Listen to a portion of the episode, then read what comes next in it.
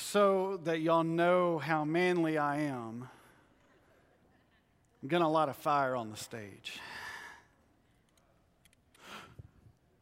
Whoa! You're so welcome. I have made fire, right? Um, I want to talk for just a second about what today's all about. There's this thought out there of what men need to become. We started talking about it last week that we're in the years now of the male RompHims, of mantyhose, of lace shorts for men. Um, we've got a problem, right? That we don't really know what manhood is. And I told you last week that um, one of the popular body sprays out there has said that it doesn't need to have a definition of man uh, to be a man. And I told you that Dale, our associate pastor, looked up being a man and it said a person, either a man or a woman. So we have a really fuzzy view of what it means to be a man in our culture, and does God say what it means to be a man? So last week we talked about to be a man, you have to do manly things. And this week we're going to talk about to be a man, you have to travel in a pack. And I, I want to explain that to you this week and, and just share with you where God spoke this into my mind. I know there's a, a thought out there that would say that, well, Jesus didn't travel in a pack, which is a lie, right? Because Jesus traveled with who? The disciples. They didn't get it all the time. And certainly we hear the disciples say, Hey, I want to drink of the cup you're drinking. And Jesus tells them, You got it. You can drink of this cup. Come on with me. You're not going to like it. And then we get someone like a, a John who's baptizing in the wilderness, who many would say is the Lone Ranger, right?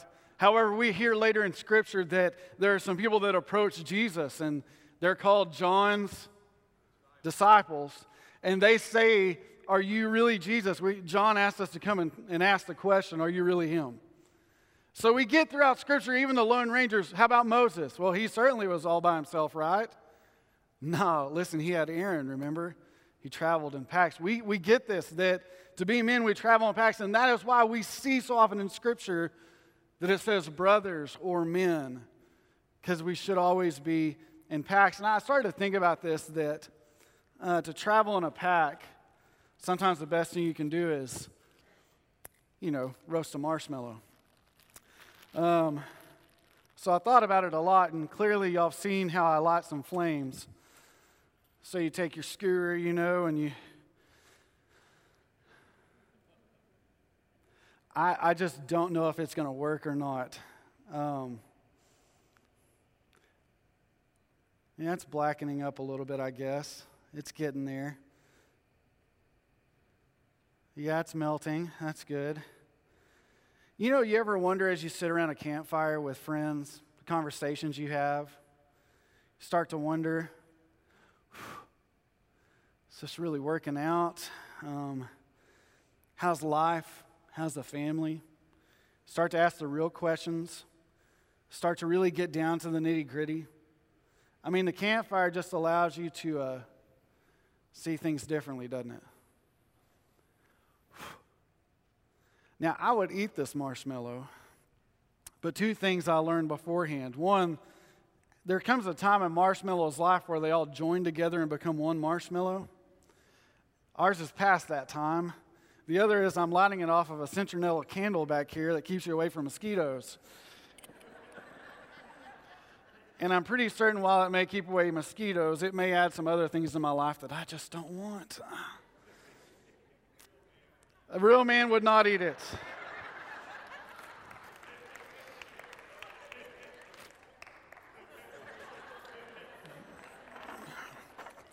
Real men are smart too. Anyways, um, yeah. So as I was looking through scripture, and as the series was being woven together, I started asking God, what would you say to men? Because um, clearly He cares about culture. God cares about what's happening today as much as He did when the Bible was being written. And so, because of that, I think He has something to say about where our culture is going and where masculinity is going as well. And so, I, I began to read through the scriptures, and I told you the arch is that Paul's writing this letter, and he says, Keep the faith, stay strong, act like a man. And I started to wonder how do we teach people to act like men? Because is there a guidepost by which we get from Scripture that we should be living after God? And I think Hebrews 10 continues this with us. Hebrews chapter 10, verse 19. Hebrews 10 19 says this, therefore, brothers. So, right off the bat, you capture what it says? Brothers. Why? Why would it say brothers? Because I believe that God wants men to rise up and lead. I don't believe this makes us chauvinistic. I don't believe that this makes us cold and calloused. I believe it makes us right. I believe it models us after God's nature. And so when he calls to brothers, he's calling for the men to listen closely. He says, Therefore, brothers, since we have boldness to enter the sanctuary through the blood of Jesus, by a new and living way, he has opened for us through the curtain, that is his flesh. And since we have a great high priest over the house of God, let us draw near with a true heart in full assurance of faith, our hearts sprinkled clean from an evil conscience and our bodies washed in pure water. Let us hold on to the confession of our hope without wavering, for he who has promised is faithful.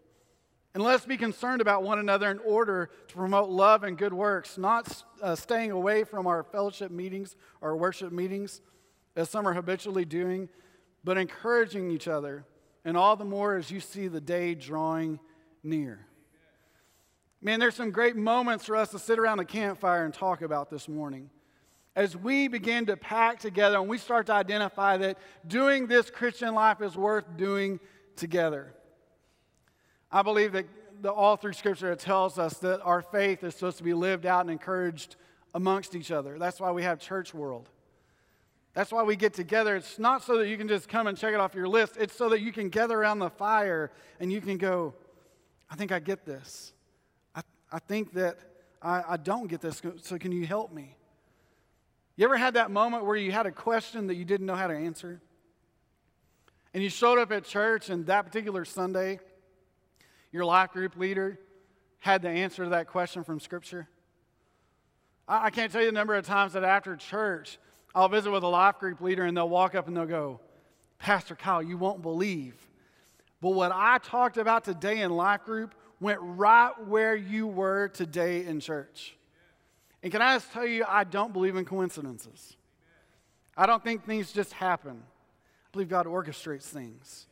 And so when you hear it in life group and you hear it again in church, you're probably one of those people that, that kind of needs to hear it so that you understand it and you soak it in. At least that's what my mom taught me growing up. She had to tell me more than once there was something wrong and I needed to fix something. And so she said, Kyle, take out the trash. And then she had to tell me again, Kyle, take out the trash. And then if I didn't do it the second time, usually it was my dad that told me the third time. And no one wanted dad to have to give those directions. We sat around the campfire, me and dad. And he said, Move in closer.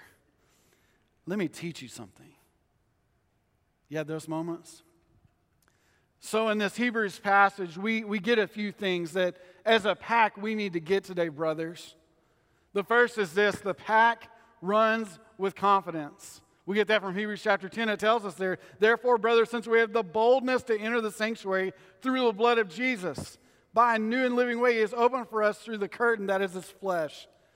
Now, before we, we drive you out, if you're new to Quail Creek and maybe you're new to faith or just new to church at all, I, I want to talk to you about what this is really talking about. Because you may be saying, a curtain in flesh, a curtain of flesh, that sounds disgusting. And, and listen, if that's where we stopped, you'd be right. I mean, we talk about it often in the church. We, we tend to talk about blood, we tend to talk about flesh. So if you're new to church or you're new to you know faith at all, you're going, that sounds awful. Um, so let me explain it to you. First thing is this in the temple, early back in the day, when they're setting up the temple in the wilderness, they build this curtain that separates everyone from God's presence, except for a priest that would come in and he would lay some atoning blood at the altar for the people. So this curtain was always there. It was the separation of God's holiness from all of us. So Jesus appears on the scene many years later. He is God wrapped in flesh. He is God amongst us. He is Emmanuel. He's with us. He lives this perfect life. He goes through life and he doesn't sin. He's tempted in every way, Scripture says. So when you're tempted, you can just know that Jesus has been there and done that, but he didn't sin. Ultimately, he's led to a cross. You know about this. You've heard about the cross and you've heard about Jesus dying on the cross. And when he dies, it says that he gives his life for us. And at the point of his death, it says that the curtain that has now moved into this large building is torn. Meaning that because Jesus died for us, now God's holiness can dwell in us. So we can have this confidence to go to God because of who Jesus was and is still to be in us. We have confidence. So as a pack, we can run with confidence. You ever seen the difference in that? I mean, I can remember playing in sports against a team you knew that was superior. And you know what I'm talking about? They show up and they're bigger and they're faster than you. They have pedigree, so like they've won a lot and your team hasn't. You you ever been there? You stand on the sideline or the court side and you start to talk. Wow, they're really big. Man, they're fast. Or even before that week starts, you hear it in the locker room. You know, they've won a lot. You know, they won state like three years in a row. And maybe you had that experience where you've had that conversation happen. And in our culture, we get this. And maybe you don't think about it, but it's there all the time. Wow. Did you see how bad his life turned out? Yeah, I mean, he goes to church. Can you imagine? Hey, man, his marriage failed. Can you imagine? I mean, I thought church changed you somehow. Hey, did you see his struggle? I mean, that guy's been in our Bible study. Have you seen it? Let's admit something today with each other. The first is this if you thought church was a place that was absent of gossip, you don't understand what church is. Church is a place where broken and lost people come to hear about Jesus. So none of us in this room today has got it polished. We're all broken. If you came to church to not be judged, can you find any place on the planet there's not judgment? Walk into Walmart for 10 seconds. You're probably on their website, right? you know, I just came to buy some soap, and you're like, yeah, you need it. Um, we, we get judgment everywhere, don't we? Like everywhere we go, we see it. And so people come to church and they go, oh, I was judged there. And you go, well, I mean, of course you are, because those broken people show up at church too. I mean, that's, that's the hardship of church world. Is people show up here and they expect something different than they see anywhere else. But can I tell you the difference? The difference happens in something special. The difference happens when those broken people come together and they start to point towards Jesus. And all of a sudden, and I, I wish I knew what this was, the maybe the secret sauce, if you will. All of a sudden, Jesus shows up.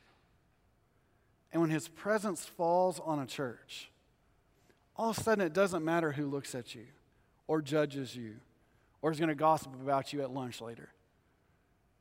Because you're not going to get caught up in it. You see, because you can see the, the other team across the field. And the other team is not the person that's judging you. The other person doesn't believe that Jesus brings freedom. And because of that, we can either live in defeat or we can live with some encouragement in our lives. So here's the thing to run in a pack, we have to identify something real quick. The pack has a leader, it's just not you. We run in packs, we, we get together and we just conquer. I mean, we get it with wolves, right? Like wolves travel in packs. But I heard something the other day. An author that I follow said that there's a new pack running around of snakes. Yeah, snakes are now running in packs. They all live in Washington, but they're all running in packs. Um, can you imagine being out in the middle of nowhere? You're at the fire, you see a snake, and you go, huh, that's no good. And you turn, there's another snake, and another snake, then you're surrounded by snakes. You know what I do? I jump in the fire. I'd rather die that way. I don't know about y'all. Y'all can live with snakes. Maybe you're the snake whisperer. You're like, I'm like, no! I'd be like Indiana Jones all of a sudden. I look like Edward Scissorhands there for a second, but I'd be Indiana Jones. And I, am telling you, if snakes ran in packs like they do, and I saw them, Brian would be with me. We find snakes together, and birds for that matter. Uh, they, they fly around the church. It's an amazing thing. Uh, but here's the other thing.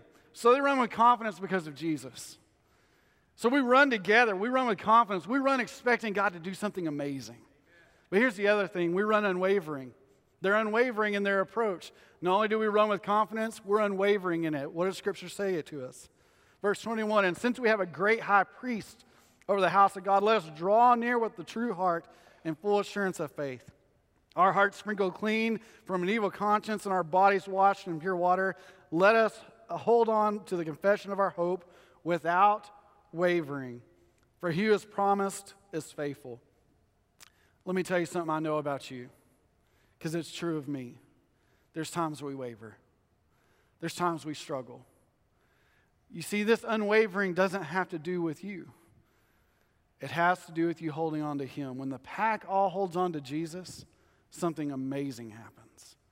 God moves the whole pack in His direction. I, I love to see when things come together. Have you ever been there where you're like you're working on something and it doesn't seem like it's clicking at first, and then all of a sudden it just works. And I love to sit back and go, yeah, that's awesome. I'll give you uh, an interesting one. Uh, it's pretty current to where we are. We've, been, uh, we've had a crew working up in the fellowship hall, building a bigger stage, moving our sound booth to make it more you know, available for our groups to be in. And man, I, I just commend Brian and the students that worked up there, uh, his helpers that have been working. Man, it looks awesome. But you know, it's, it's always interesting when you start, right? You just don't know what it's going to look like in the outcome. You kind of look at it and go, hope that works, or hope, hope that levels out. And you look at it now, and that's this finished product, and it's beautiful. And you go, man, that's, that's something. That's awesome. I mean, I like that. You ever found yourself wandering and wondering, God, how are you going to put this together? How are you going to change it to where I'm, I'm wandering around, but I really want something to be accomplished in my life? So you don't know what the outcome is. Maybe it's a future of, maybe it's for the seniors that just graduated. What, what am I going to become?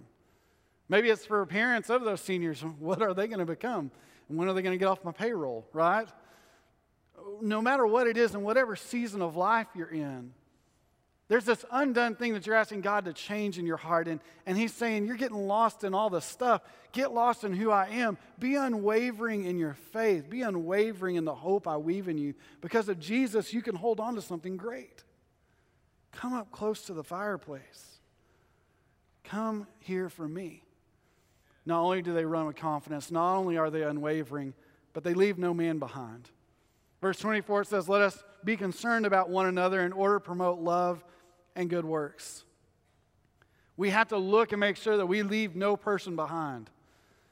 Last week, I, I want to make a confession to you. At the end of the sermon, I was praying and I asked some men to come forward, and I just said, if you'd stand here and be available.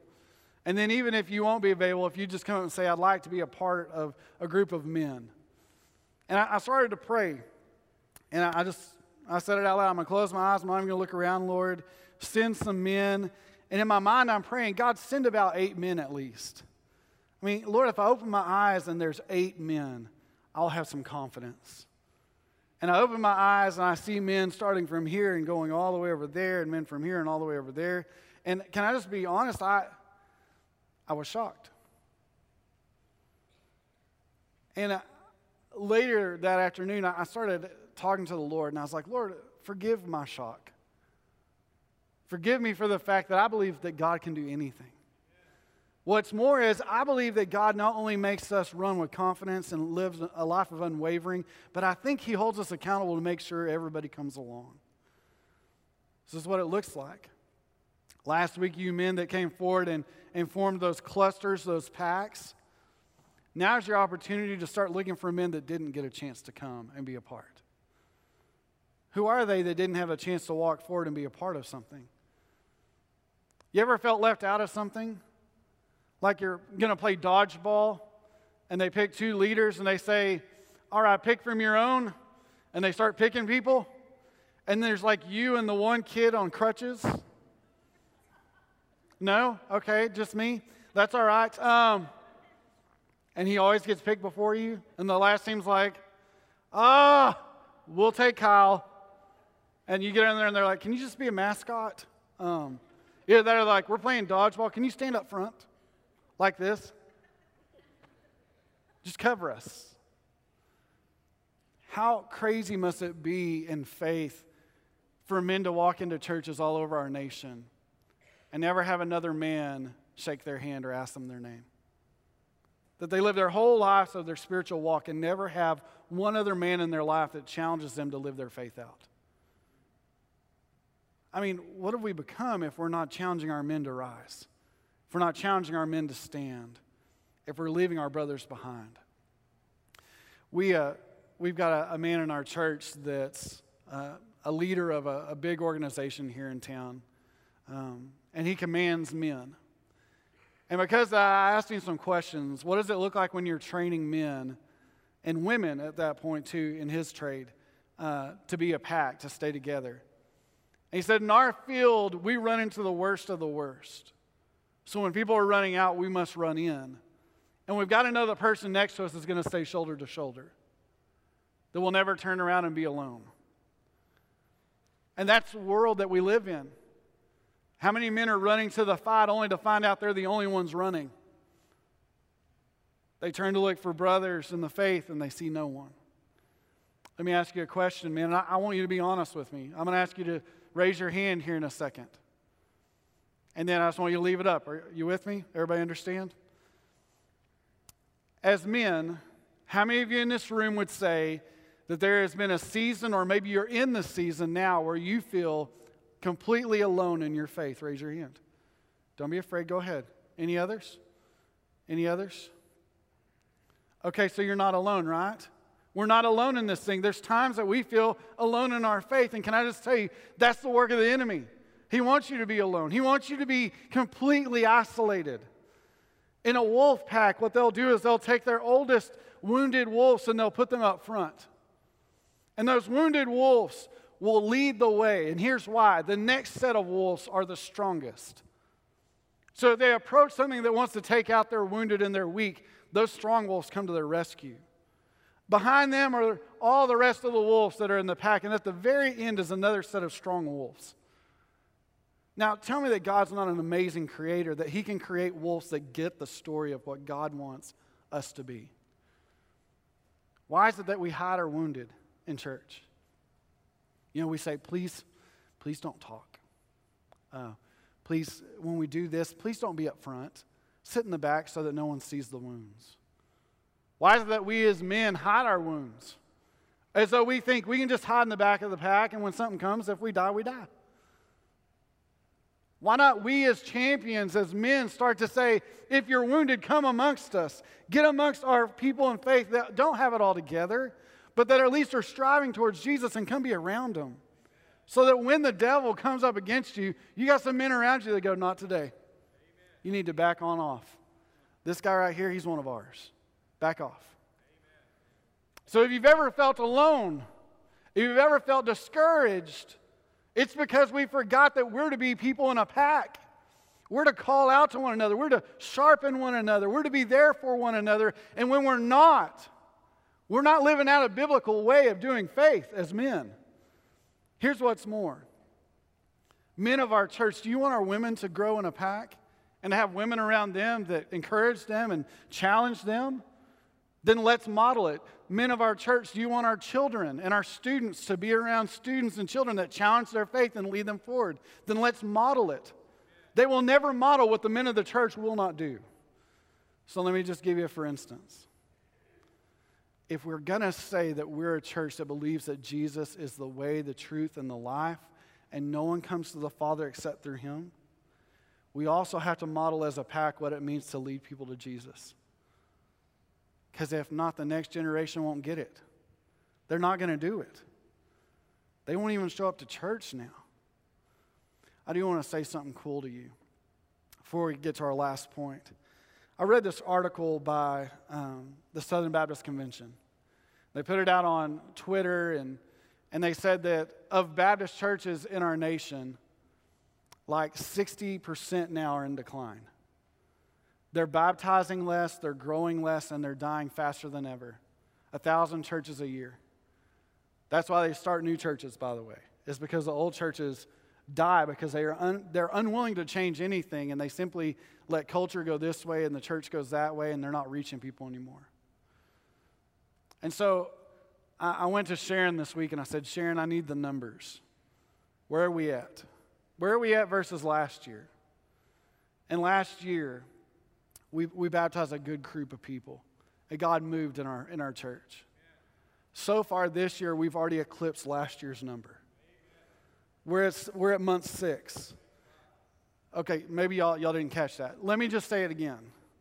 Last year, we, we baptized a lot of people, and God moved, and we were excited every time somebody came to know Christ and was baptized, and we celebrated every time they're baptized. We in the church were, woo, yay, yay, like that, right? And, we, and I'm, I'm, we're encouraging. That's why we had the children come in because they like to clap more than y'all do. In fact, they, they think that church should be fun, you know?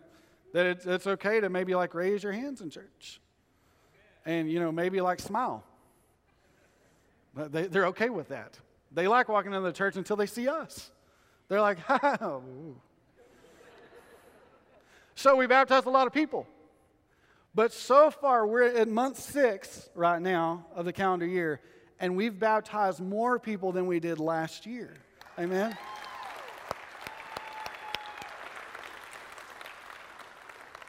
Here's why that's worth celebrating it's not worth celebrating just to celebrate, it's worth celebrating because that's the kind of things that heaven cheers for.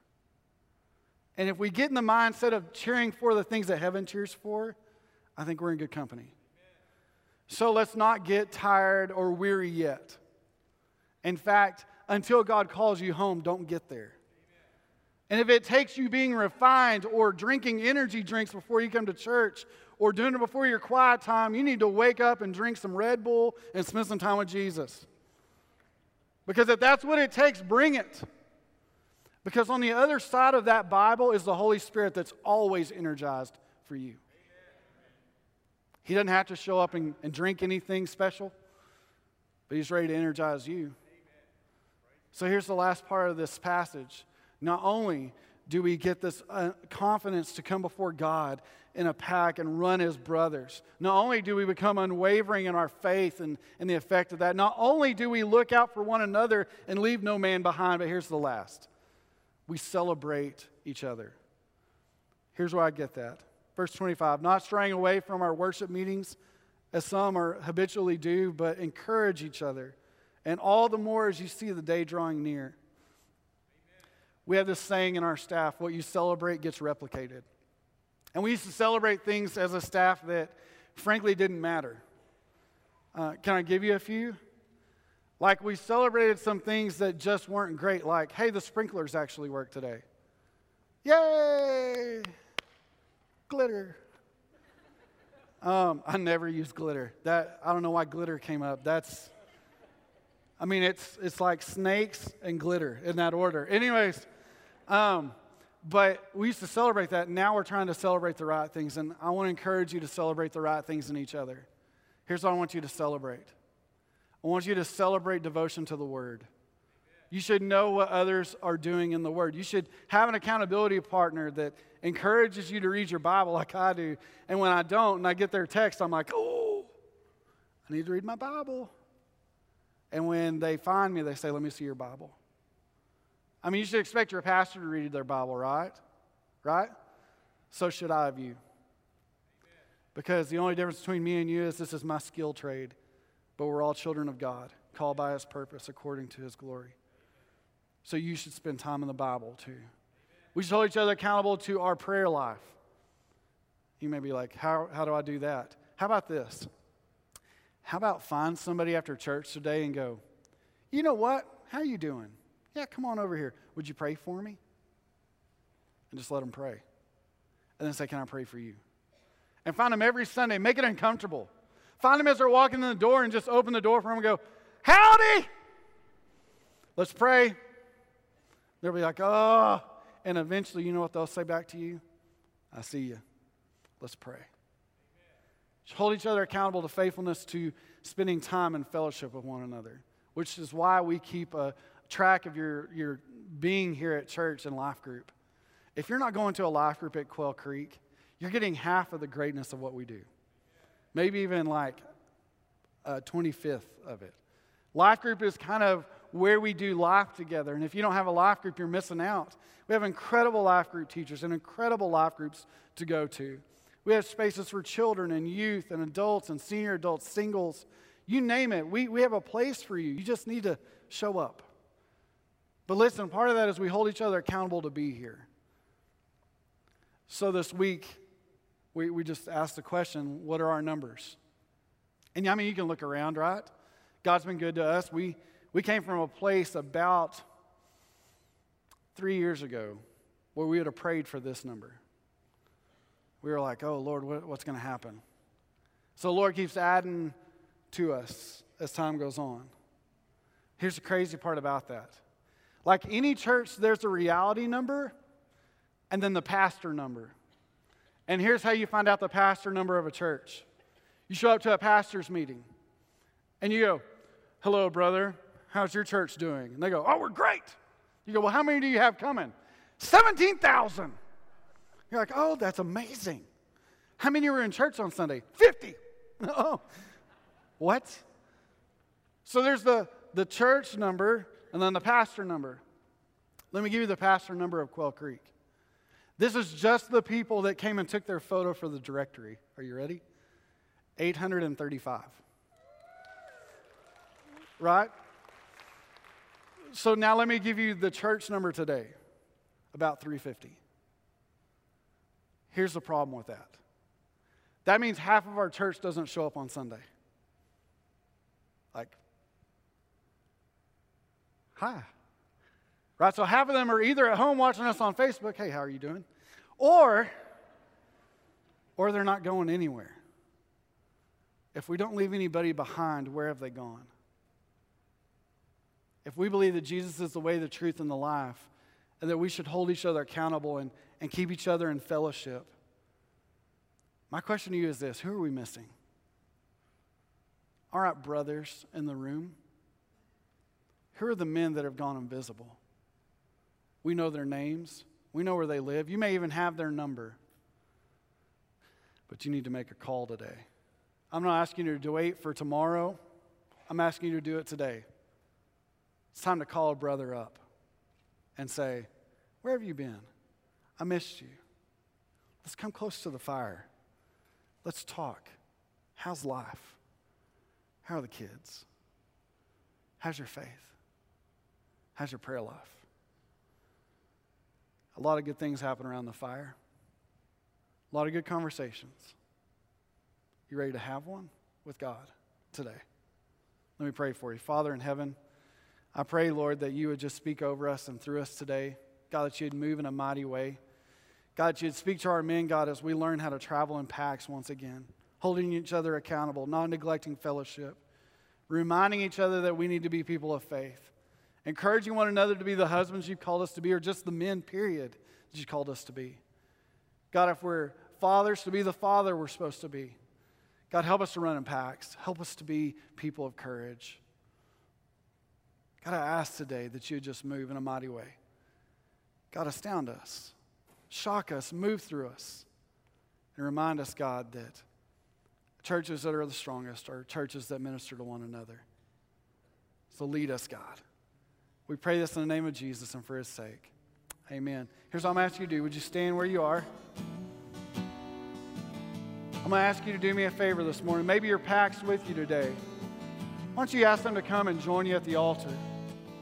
The other is, why don't you start the question who's not with us today that we need to reach out to? Who needs to be in our pack? Are you ready? Let's do time with the Lord this morning as we worship.